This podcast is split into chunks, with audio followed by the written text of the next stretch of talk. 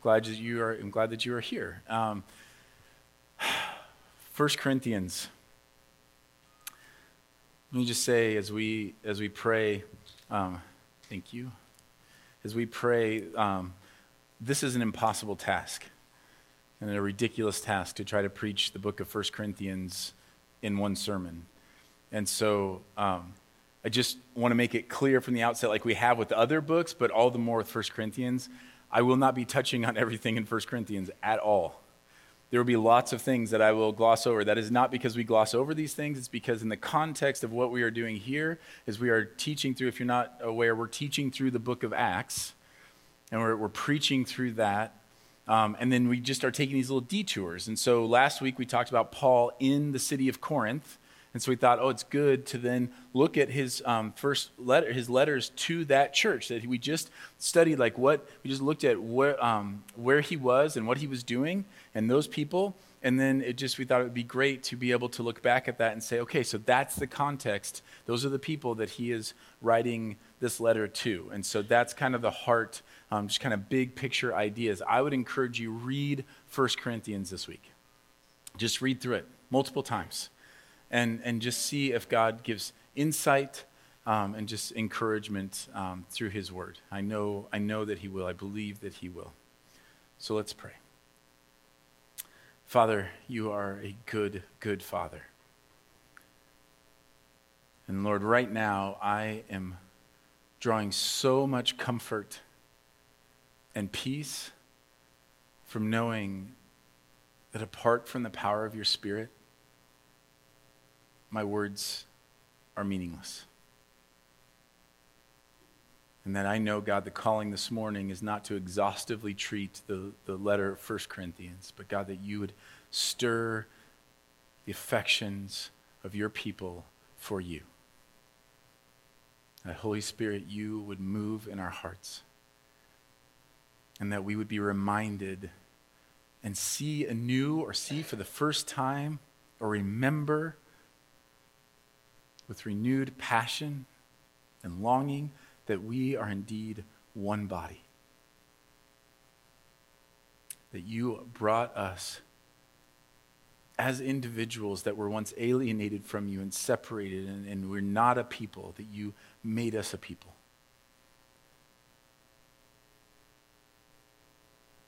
Help us this morning.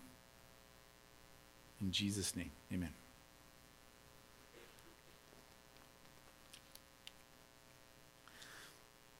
So, what Paul is doing here in, in 1 Corinthians primarily is he's giving instruction to the church on how to be the church.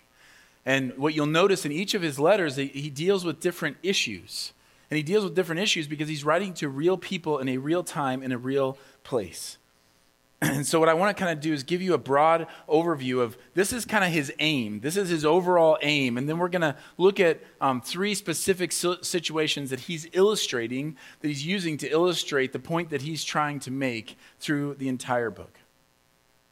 The way it's supposed to work as a church, we have all kinds of different images and understandings of church. But as it's supposed to work, as it's laid out in Scripture, is that we are individuals who are alienated from God, but that we are saved and that we are reconciled to God, that our relationship, even though we have sinned and we are separated from God, that through uh, the life, death, and resurrection of Jesus Christ, we are forgiven, we are redeemed, we are reunited, reconciled, and adopted as sons and daughters of God.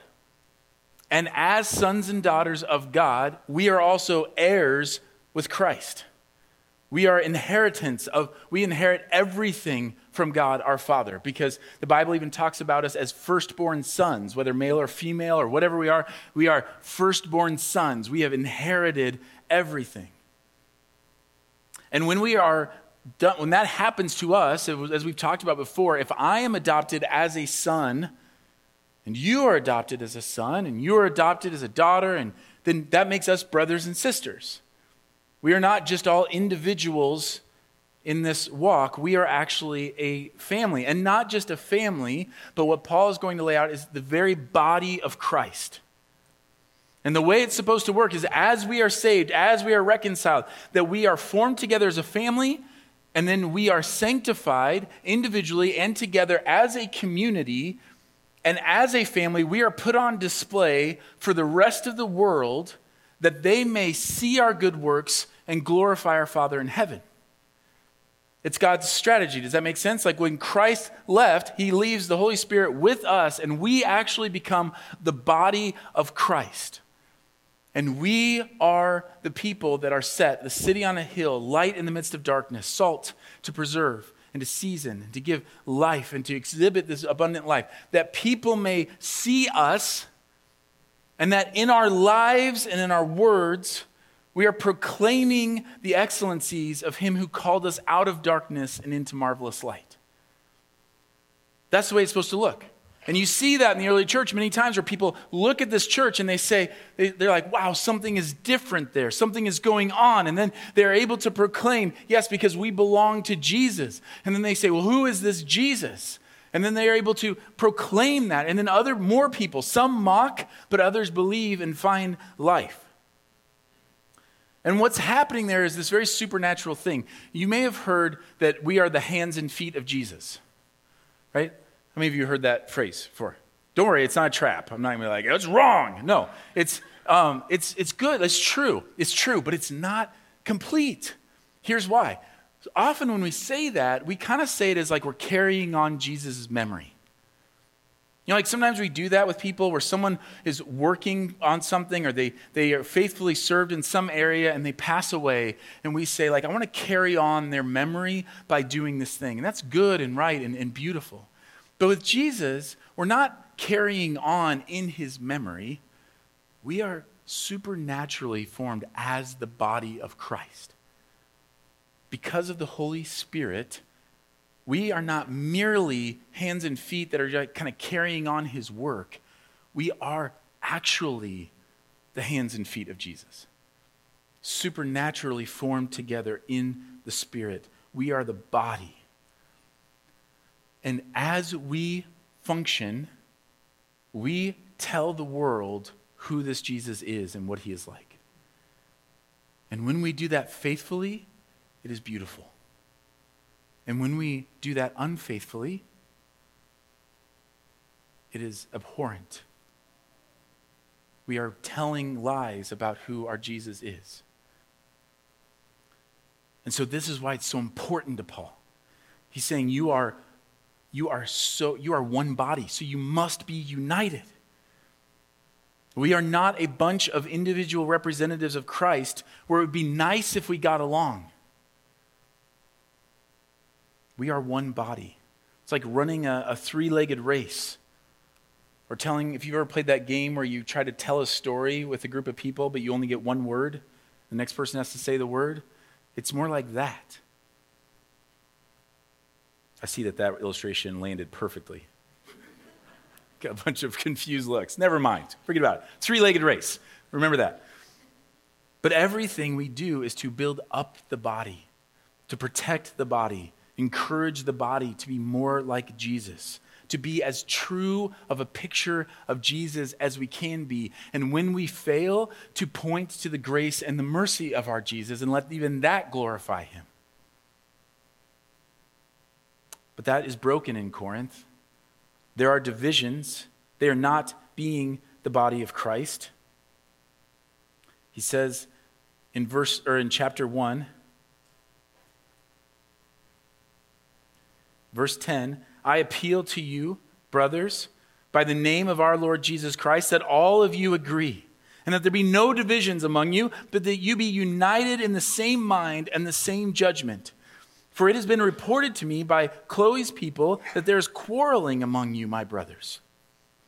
So there's division and quarreling that's happening here, and you can understand because it's a very, it's a very, very diverse church. It's socioeconomically diverse, it's ethnically diverse, the religious backgrounds are all over the place. Remember all the idols that Paul saw all around? It's not just Christian, non Christian, or Jew, um, and now believer in Christ as the Messiah. We're talking about like all the idols. And it's not just like, well, pagans, it's like you, you worship this king and this God and this God and all these different philosophies. Not to mention, like I said, the socioeconomic diversity. There is all kinds of social diversity going on, and they are supposed to form together as the church. You would think that at this point, Paul would say, Hey, look, this is kind of ridiculous. So let's go ahead and have like all the Greeks who worship this idol, you guys just worship together. Try to follow Jesus. Do you guys together. You figure that out. All the Jews, you guys worship together over here. All the, the Gentiles who worshiped God but are not Jewish, you guys, you guys form a church over here. That's kind of the way we function, right? We kind of figure, like, well, let's just be together with people that are like us, and that's really the best expression of the church. But that's not what they do. They say, you need to be one body. And he says, there's division. And the main thing, the root of this division that he is going to address, address is their self centeredness and their arrogance about how, how well they're nailing it. And Paul's going to confront it. See, they are, they are arrogant. They, they think they, they have it all figured out. They are completely unaware of their blind spots. They think that they are mature. But Paul actually says they are spiritual infants. Says this in chapter 3. If you scroll down to chapter 3, verse 1.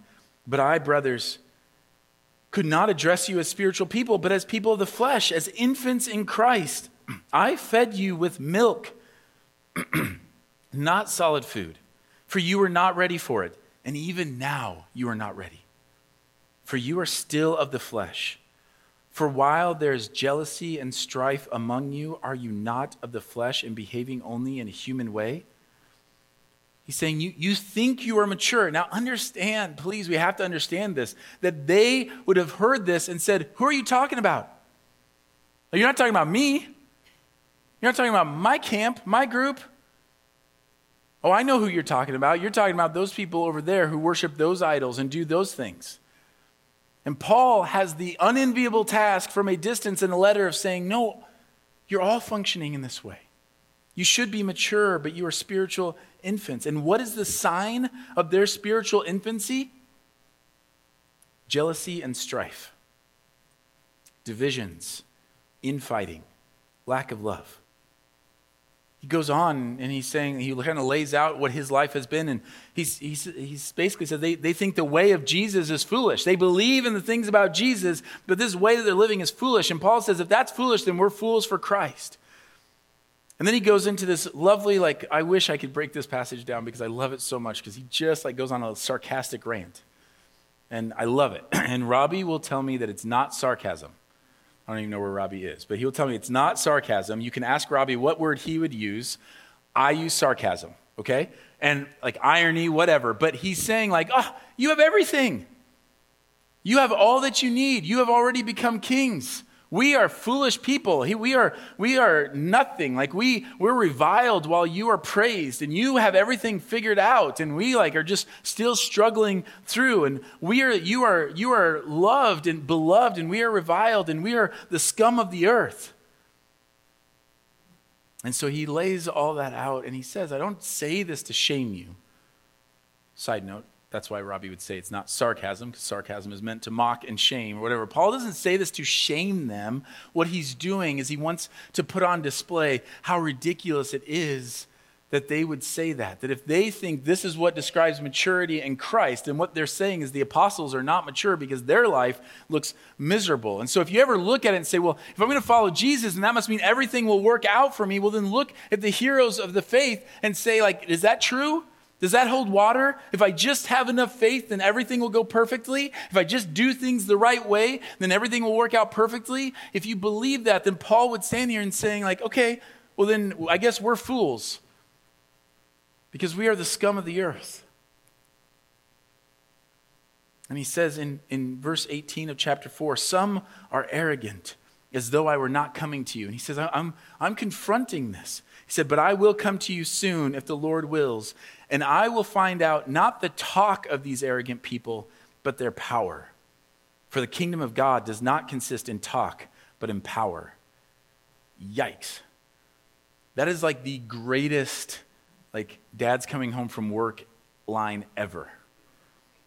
Says, These people who are distracting you with this and they are shaming you with their arrogance and they are dividing the family, they're arrogant as though I'm not coming to see you. I am coming to see you.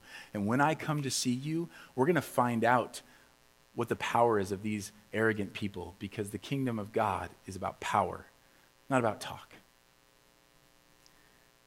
It's serious. This is really what I want you to understand about this. Paul is grieving over this and he is pushing for this because it's so serious that we are the body of Christ. And so, as they are kind of in that situation, now he's going to give examples. I just want to give these three examples that he gives, and he gives much more, many more, and we could be we could be here forever doing this. But I just want the big idea here to be that it matters that we are the body of Christ. It matters that we are unified. It matters that we see one another as members of the same body, not as other individuals who just attend church together. And if we think we see it that way, we may not be quite as mature as we want to be or would like to think that we are. And we can look at these illustrations that Paul is going to use to show this is what I mean when I say you are not as mature as you think you are. He says in chapter 5, verse 1, he's going to address this first issue that I can tell you're not very mature because you don't take holiness seriously at all. He says, It is actually reported that there is sexual immorality among you, and of a kind that is not tolerated even among pagans. For a man has his father's wife, and you are arrogant. Ought you not rather to mourn? Let him who has done this be removed from among you. Let's be clear. There's so many different ways we could go with this. You're already reading that and think like this is like telenovela kind of stuff going on here, and it is. There's been a lot made of like, what's the response? Are they celebrating this sin? I think actually what's happening here is that they're looking at this mess over here. Sorry. it's like everybody's looking at this mess over here, over here, and they're looking at it and going like, I'm not as bad as them. Like, I'm, I'm doing pretty good. I'm not trying to hook up with my stepmother. I'm winning. And Paul's saying, You're arrogant. That's happening among you, and you would boast in your maturity? And then he says this Ought you not rather mourn? Here's what I love about this the answer to being arrogant about other people's sin is not arrogance about your stance against that sin. You understand the difference? This is important. The opposite, the response that he gives is not to arrogance about like oh about my own righteousness and about and about like accepting or towards sin is not to be arrogant in my stance against it. Many times this passage, passage gets used to say, and that's why we have to stand against these sins. It is not his point, and I know it's not his point because he says, Ought you not rather mourn? The posture that we are to have towards sin in our church body is one of mourning and grief. It is not judgmental and arrogant, but mournful. He says, Your boasting is not good. And he wants to admonish them and wake them up because it matters, because holiness, holiness matters and we want to fall in these ditches, we think that it's either like I just have to make sure it's clear that I condemn that sin that's going on and distance myself, or I have to go in the other ditch and say, well, hey, we all sin. Nobody's perfect. Just let it go. Don't worry about it. Here's why it matters it matters because we are the body of Christ. And Paul is going to push the envelope here, and it gets a little weird, but we got to go there with him he says, You're not just individual disciples, you are the body of Christ, and Christ is holy. Therefore, we are to be holy as he is holy. Not because we're just mimicking him, but because we are actually the body of Christ. That is who we are, and that is who we are becoming. In 1 Corinthians 6, verse 15, he says, Do you not know that your bodies are members of Christ? Shall I then take the members of Christ and make them members of a prostitute? What? He's just talking about sexual immorality. He's saying the reason why sexual immorality is a big deal is because you are the body of Christ. It's why it doesn't matter. It's why we don't judge outsiders. It's because here in the body of Christ, we are members of the body of Christ. And when I engage in sexual immorality, I am, I am unifying Christ and bonding Christ with that sexual immorality. I'm, what Paul says, I'm joining him to a prostitute. I mean, at this point, they might be being like, all right, Paul, calm down. We get it. No dating your stepmother. Got it. But this is why it's so serious. He says, Do you not know in verse 19?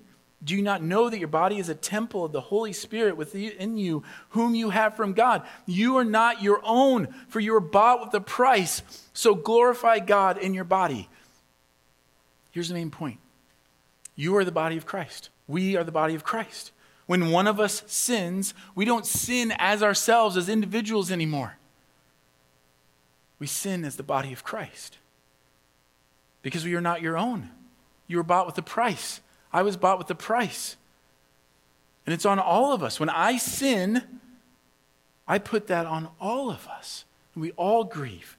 If, if a hand touches a hot stove, the whole body hurts. The whole body is weakened. The whole body grieves. Now, it's so easy then to say, okay, that's that tension that we hold to say, okay, we mourn. But if my hand gets put on the stove, we don't immediately just say, well, my hand hurts and we cut it off and throw it away. Now, there are things about that with avoiding sin and temptation, the seriousness of that, and I get that. But, but what we're talking about here is we don't look at it as like, ah, that dumb hand, why did it go on the stove again? That's my hand. It's my body. I grieve over the pain that that's causing, and then I desire to bring healing and restoration and make it whole. I do not spend all my time angry at my hand. I look at it and say, You're my hand. Like we, we need to be made whole together. Let's bring healing here. And he's saying, like, this is your identity. This is who you are, and it matters because we are the body of Christ, and you have a new identity. So I, I, don't have time to go into this, but in 1 Corinthians 6, he talks about all the types, the people who will not inherit the kingdom of, um, of heaven. And what he's talking about is an identity thing. Like you, this was your identity before. You were these things. You were gossips and slanderers and revilers and sexually immoral. You were all those things, but you were washed, you were sanctified, you were cleansed. That's not who you are anymore. And so, as a body, you are no longer individuals who used to be identified by all these things. You are now a part of a body together. And if we want to go on with those lists, which we always like to pick out of those lists, so let's, let's just pick one out of the list. In chapter 10, he gives a list in 1 Corinthians 10 6. He goes on, he, he, says, now, now these things took place as examples for us that we might not desire evil as they did. He's talking about their fathers wandering through the desert and all the sin they committed. And in that, he says, don't engage in idolatry as some of them did. Don't be sexually immoral as some of them did. Don't put Christ to the test as many of them did. So he's warning them against all these things. And then he says, don't grumble. Just want to put this one out here. Whether you just got here, I don't know, or if you're from here, Midwesterners are world champions in grumbling. We just are. We just are. Because we think it's a sign of strength, because you know, because partly because there and there's there's a redeemed version that kind of feeds into that because we have a sense of responsibility and you just you got to do what is right. There are other cultures in the world are like, I don't want to, so I'm not to do it. I don't care. We don't have that because we just like, oh, I really should do this. And so then it kind of comes out and, and we, we grumble with one another. There's good news and bad news about living in a grumbling culture. The, the bad news is that we all learn really well to grumble, so much so that it becomes white noise. We don't even notice it. But here's the good news it's easy to stand out when we don't grumble. It's easy to stand out when we are marked by joy. It's easy to stand out because we believe that our Father has ordained our steps and that He is with us in every moment and that He is working all things together for good. And so we learn to grieve without grumbling. And when we do that, people see that and they think, well, that's different. You seem to be sad about this thing, but you're also joyful and at peace. That you seem to be grieving over the brokenness here out here, but but you're not like talking about how that's just impacting you and how it's making your life harder. Because when we grumble, we paint Christ as a grumbler. And our Jesus is not a grumbler. So that's why it matters. And so we should mourn over that. We shouldn't go around chastising, grumbling about other people's grumbling. Yeah, you're right. Those people do grumble all the time. I hate that. We're doing the thing then. Rather, we come alongside people and we say, like, hey, I want you to experience joy. I know this is hard right now, but I want you to experience the joy that is in Christ. Like, how do I, how do I come alongside of you and do that? And we grieve with people. We need to grieve with people well. That's like a really good way to help people fight against grumbling is to grieve with them and then point them to joy. Because it, it testifies to the work of the Spirit in our lives. I have to, I have to move on, but I do want to say, I just want to say this. If we're going to do this, then we have to be willing to remove ourselves. The, the Christian church, especially in our country, I only speak about this country because this is the church I know best. We have a tendency to stand at a distance and point out sin and think that that is holiness. It is not. Holiness is when we see sin in the body and we jump in the trenches with one another and we fight against that sin and pursue holiness together. That's what it looks like to pursue holiness as the church and to take that seriously. And we should love one another to patiently call out sin, to be in the trenches with one another. I want us to be a church where we have tons of grace and patience with one another. A church where we do not judge one another. We are not haughty or arrogant, but we are humble and gracious and kind. But that we are also a place where we take holiness seriously, not in shaming, but through linking of arms with one another and saying, I will fight alongside of you. We are one body. Your burden is my burden. That is a high bar. That is something that I have struggled to figure out how to do. But I can't do it in my own strength. It is only in the power of the Holy Spirit when we realize we're supernaturally made his body. All right. That one will, by extension, be the longest one. He then goes on, he talks about giving up your rights for others says you're demonstrating your immaturity and that you are so focused on what you should do and what you should be able to do and what I can do that you are you've lost sight of your brothers and sisters. He, he talks about in, in Romans or Romans 6, 1 Corinthians 6, where he talks about they're suing one another in the public courts.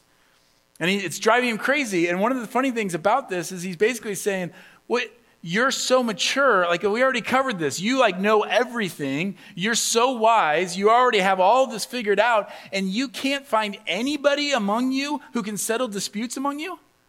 Huh. Do you think about that? Like they're they're so arrogant about how wise they are and yet when they have disputes with one another they're going to they're going um, to the pagan courts to settle it because they can't find anybody in their in their church body who is wise enough to settle the dispute like, well, that doesn't sound very mature. That doesn't sound very wise.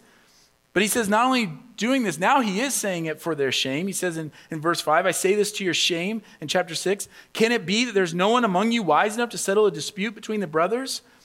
But brother goes to law against brother, and that before unbelievers. To have lawsuits at all with one another is already a defeat for you. Why not rather suffer wrong? Why not rather be defrauded? That right there is one of the verses that we just love to get rid of so quickly. Think about the last dispute that you had and imagine Paul saying, why not rather be wronged? Why not rather be defrauded? I mean, that doesn't that just doesn't that just hit everything about us? We're like, no, because it's not just, and it needs to be just and right.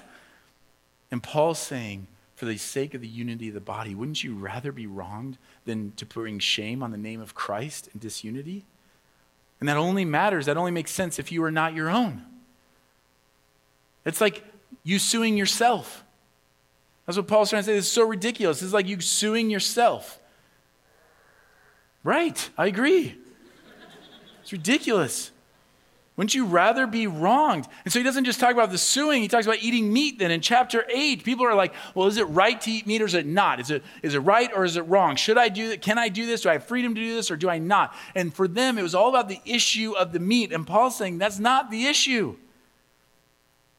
Wouldn't you rather give up eating meat? He says in chapter 8, verse 11, so by your knowledge, your knowledge that it's okay to eat meat, this weak person is destroyed, the brother for whom Christ died. See the like intimate language he's talking about here? Like when you decide what was happening is some people were eating meat, they said it was okay. Other people said no, it's a sin because this meat was sacrificed to idols and we need to follow this law. And so they were struggling. And so they're going, they're basically saying, like, who's right? Paul's saying you're just asking the wrong question. So it's okay to eat meat. Well, good for you. By your knowledge, your brother is destroyed. You caused him to stumble because you insisted that you had the right to do this thing. And he says, Thus, sinning against your brothers and wounding their conscience when it is weak, you sin against Christ. Therefore, if food makes my brother stumble, I will never eat meat, lest I make my brother stumble. Now, I know as Wisconsinites, aren't we glad that that is not the issue before us? Like, no more bratwursts, ever. But the question is, are you willing? It may not be about bratwursts, but it may very well be about things like alcohol. It may very well be about things like music. I can't give you a list of like, these are things that are good, these are things that are evil, and these are things. What I can say is love your brother that's in front of you, seek to serve them,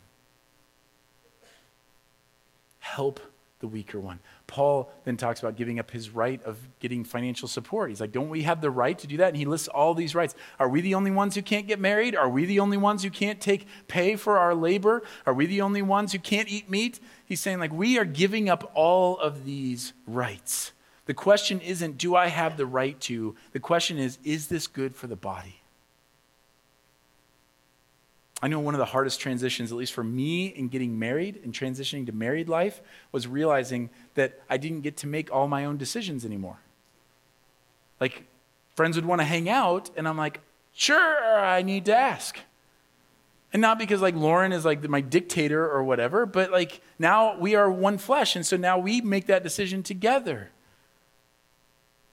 And we do that as the body of Christ. We are not our own. And for the sake of the body, we give up our rights. Like, wouldn't you rather be wronged? Wouldn't you rather give up meat? Wouldn't you rather go unpaid? And if our answer is no, then we are not as mature as we think. I mean, it'd be like running a marathon and your arms telling your brain, hey, our legs are slowing us down. Like, just ditch them. We don't need those anyway. Like, I'm ready to go. Like, I'm pumping like this. I'm good. I still got more in me. Like, how ridiculous is that? We move together.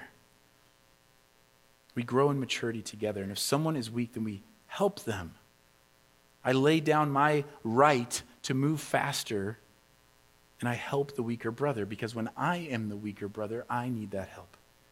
And Paul says, I do it all for the sake of the gospel that I may share with them in its blessings. It's worth it, he says. And then finally, he says, You're showing your immaturity in how you worship together as a body. Your immaturity is on display in worship because you, you see that when you gather together, as an assembly, which is this right here. He's saying, as you gather together, you don't gather together as a body. You gather together as individuals who are just kind of looking to fill up your own spiritual cup, put your own gifts on display. You approach worship flippantly and selfishly and arrogantly. And he shows it in a couple of ways. One, he says in, in communion.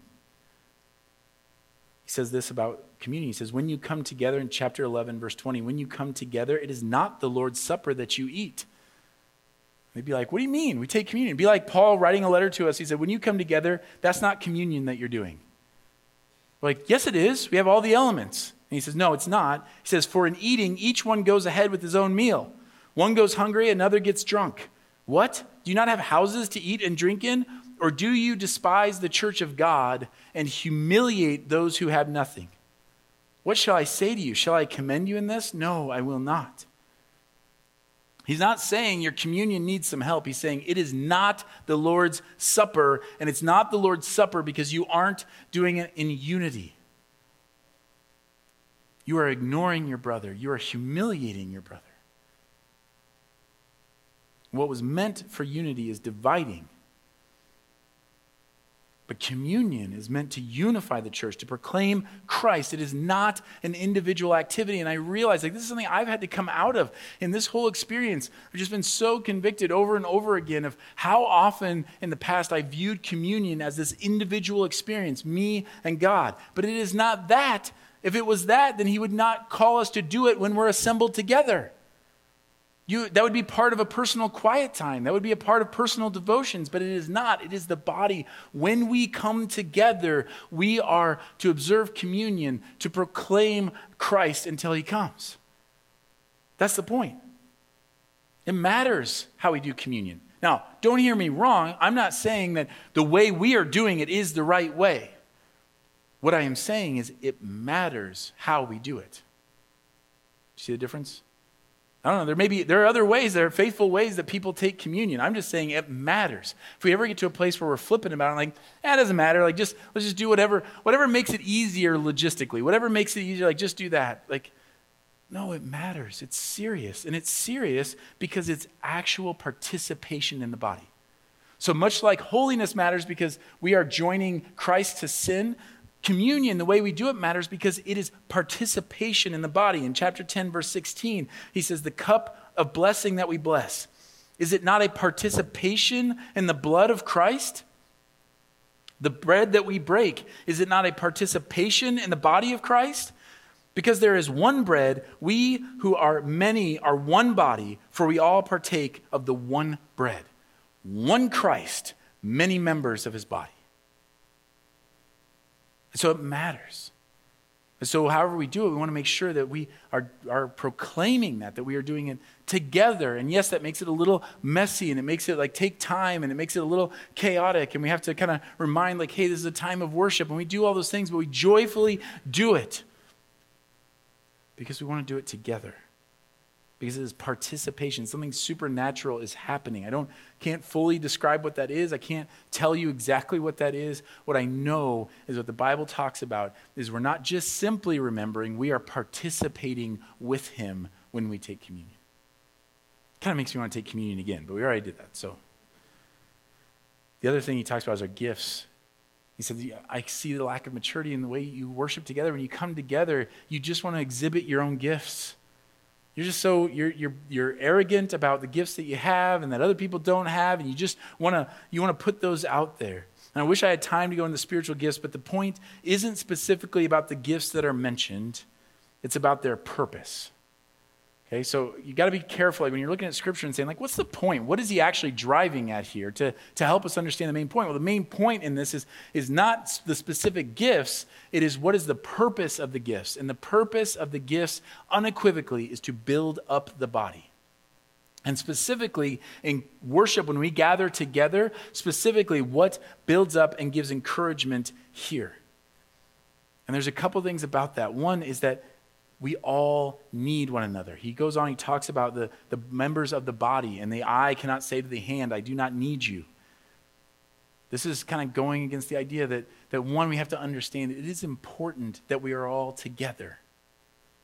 because you have gifts that God is wanting to use this morning to build up the body.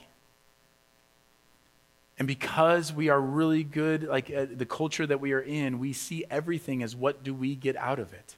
We see everything as like, I really need, I need to go to church today. I need to go do this thing. Well, that is true. You receive blessing. I receive blessing from being here, but we also give blessing. Our gifts are important. You are here not by accident. You are sitting where you are sitting, not by accident. And too often you come to church as just attenders. And I say this like to like then like you put all the pressure. Listen, if you're if our hope on the ministry of the body is this sermon, I, I don't even know what to say about that. We're in bad shape. But if we come together as the body and say, no, no, no, I'm going to participate in the body of Christ to minister whatever gifts God has given me and wired me for. I want to use them to build up the body for the good of the body. We need all of the gifts, and they're meant to build up the church, which means not all the gifts that all of us have are on display here in this gathering. And that's good, and that's right. That's what Paul's talking about. He goes on, he talks about tongues, and I just love how he says it. He's like, I, I thank God that I speak in tongues more than any of you. He says, But I would rather speak five words that are clear and helpful for instruction and building up than 10,000 words in a tongue that just leave people confused. Some of you might think that is describing my sermon. Maybe I should. Five words. I felt that way a couple weeks ago. And this is going to, like, so we had a testimony baptisms, and we're going to have them here again. But uh, before worship in the park, we had a couple of baptisms. And I don't know if Renee's here, and I'm so sorry. Please forgive me. But man, Renee got up here, and she just said Sherry gave this incredible testimony, and people were like moved by it. And I'm looking at their faces, and you guys were moved by Sherry's testimony. And I thought, like, man, I, I have to work hard for that kind of response. And Sherry just gets up there and shares what Jesus is doing. Everyone's like, oh, it's amazing. And then Renee gets up there and she's basically like, I love Jesus. I want to follow him. And you're all like, whoa! It takes me like 25 minutes to get to that. I'm sitting there, like, literally looking at your faces and going, ah, that's the ministry of the body. Like, I can say all kinds of things, but when you turn around and you give a word of encouragement to your brother or sister, it matters. It's beautiful. It ministers to their heart in a way that all my flailing about can't do. And until we get that, we will always go in and be like, all right, what's going to happen today? Instead of saying, like, no, we are the body of Christ and I will serve God, whatever you want. I want to receive blessing from you, Lord, but I also want to give blessing. I want to encourage. And we do that intentionally. Like in our corporate worship service, we want to make sure we want to go with what's clear and not what's vague. We want to use this time well. What's useful for building up? What is commanded? And so, yeah, that means we're simple. We, we sing songs, we preach the word, we pray together, we observe the ordinances, like we take communion. All right? It's not for like all the other things that we could possibly be doing. Right? Joe Muchler or Jason, like they have ridiculous ranges. And don't even start with Sarah, like ridiculous ranges. Do you know what they do every Sunday morning? Vocal ranges is what I'm talking about. Like, a, uh, um, they can sing really low and really high. And you know what they do? Bring it in. Where can our congregation sing with me? For Jason, Jason's got like, you know, girl range, right? and he's got to just slide it down and do you understand that every time he is sliding it down into a range, what he is doing is humbly serving this body and saying, Yeah, I could belt this out at a higher key, and you guys would all think, Wow, listen to those vocals. But instead, I'm going to sing it down here because it's important that you are singing with me. That's an intentional choice. Like, Robbie loves digging into Greek. Robbie is a Greek nerd. I mean, he's just a nerd, but he's a Greek nerd like Star Wars, all the things, like whatever. But dude, like, do you know where he goes with that? Me. You're welcome. He comes into my office and was like, hey, there's another word that I don't know. And I'm like, okay, yeah, all right, let me have it. Do you know why? He doesn't do that here. Do you know why? Because he would rather speak five words that are clear and helpful and encouraging than like flex his Greek muscles with all these different things. He's not going to do it. Because that is what we do here together. I just, so many things. So many things that you guys are doing right now and serving in such ways that, yeah, we don't do that here. We try to be really focused. I, I feel like we got this beautiful painting out here. Anybody knows this beautiful painting out here in this hallway? All right, that's um, Lou over here painted that and gifted it to the church. I love art like that. I love it. I sometimes just go over there and during the week and I just stare at it. It stirs my affections. And some of you feel the same way. You probably walked. I've had you tell me, like, who? That is beautiful. And it stirs your affections. And then there are others of you that look at it and you're like, what's that? I get it. All right? That's why we don't have Lou come up here. I'm not going to have Lou come up here right now and paint in front of everybody in the corporate assembly. Like, it's a beautiful gift and it builds up the body, encourages my heart. It actually, that painting has worked its way behind the scenes into so many of the sermons that maybe, God willing, you've benefited from because it stirred my heart, my love for Jesus. We build one another up. And in this corporate assembly, we do the things that we know are going to hit the most people, that we are together and we give up our preferences, right? We give up those things and be like, yeah, I don't, it's not about like what I want in this. It's about the body together. But this is why this is so critical. Here's what I'm going to ask. This is my, my pitch for the practical side of it. I want to ask that we do this in our corporate service. Right now, incredible things are happening. Like it just is every week. Every week, we're getting story upon story upon story. We're about to have another baptism. God is moving in really incredible ways. And the way that he chooses to move is through his people, through the body building of the church. So here's what I'm asking for our corporate worship time, this gathering. I want to ask that you come prepared. Imagine if I got up in the morning, if you found out, like I come up here and I preach a terrible sermon, and you're like, hey, so that wasn't the best.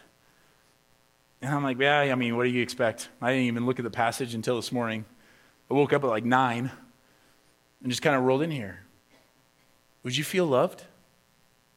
Am I serving the body well? I'm not.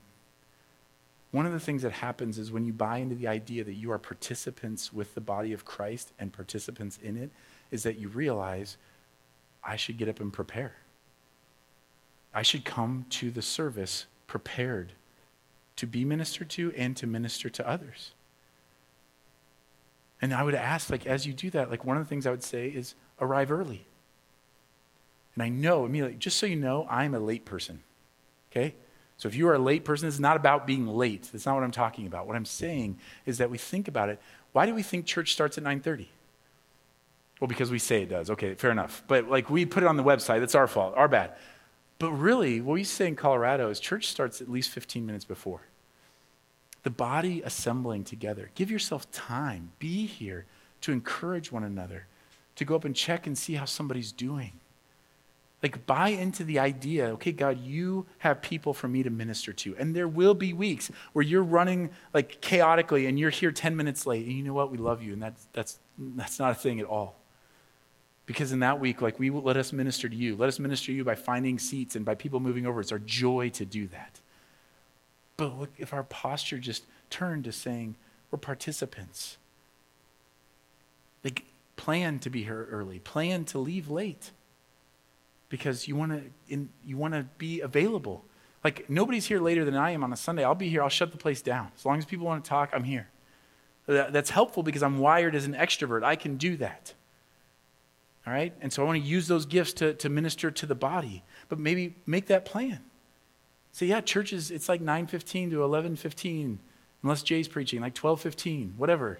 Just like let it be, hey, what else do we have going on? Like this is the body of Christ. We're participating in the body of Christ. And we do so in love. So this is where I want to end.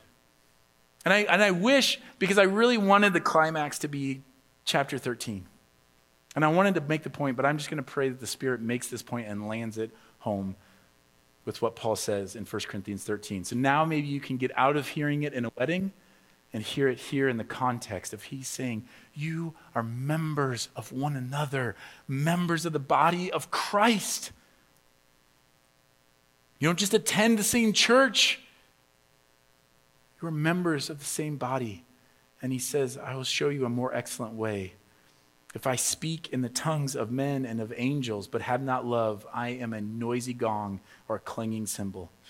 If I have prophetic powers and understand all mysteries and all knowledge, if I have all faith so as to remove mountains, but have not love, I am nothing. If I give away all I have, and if I deliver up my body to be burned, but have not love, I gain nothing. He's telling them, look, if you don't understand, you need to understand that without love, nothing matters.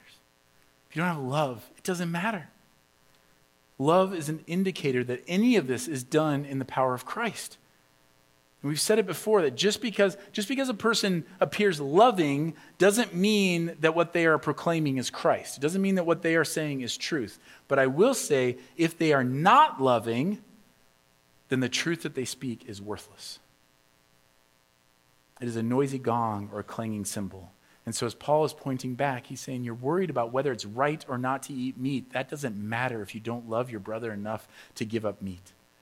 You're asking about like whether you should speak in tongues or not, but you're missing the point. If you don't love those who come into the church enough to not want to confuse them and cause chaos, then you're asking the wrong question saying you're asking the wrong question. Like you think it's about whether you were right or you were wrong in this and in, in bringing this lawsuit. You're asking the wrong question. Like if you don't love your brother enough to be willing to be wronged and defrauded, then you don't understand. It is worthless. Being right is worthless.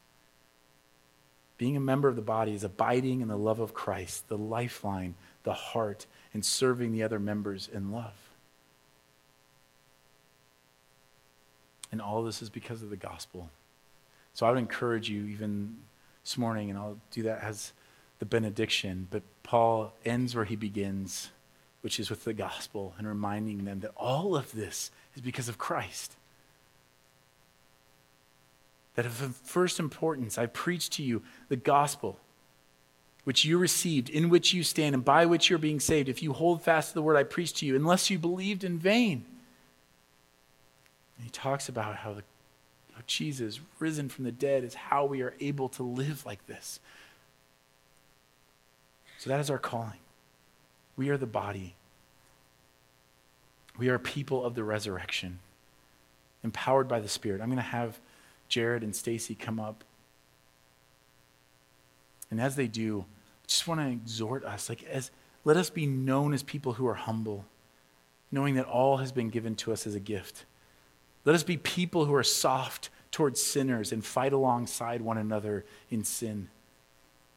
Let us be known as people who lay down their rights for the good of others. And let us be known as a people who take worship seriously,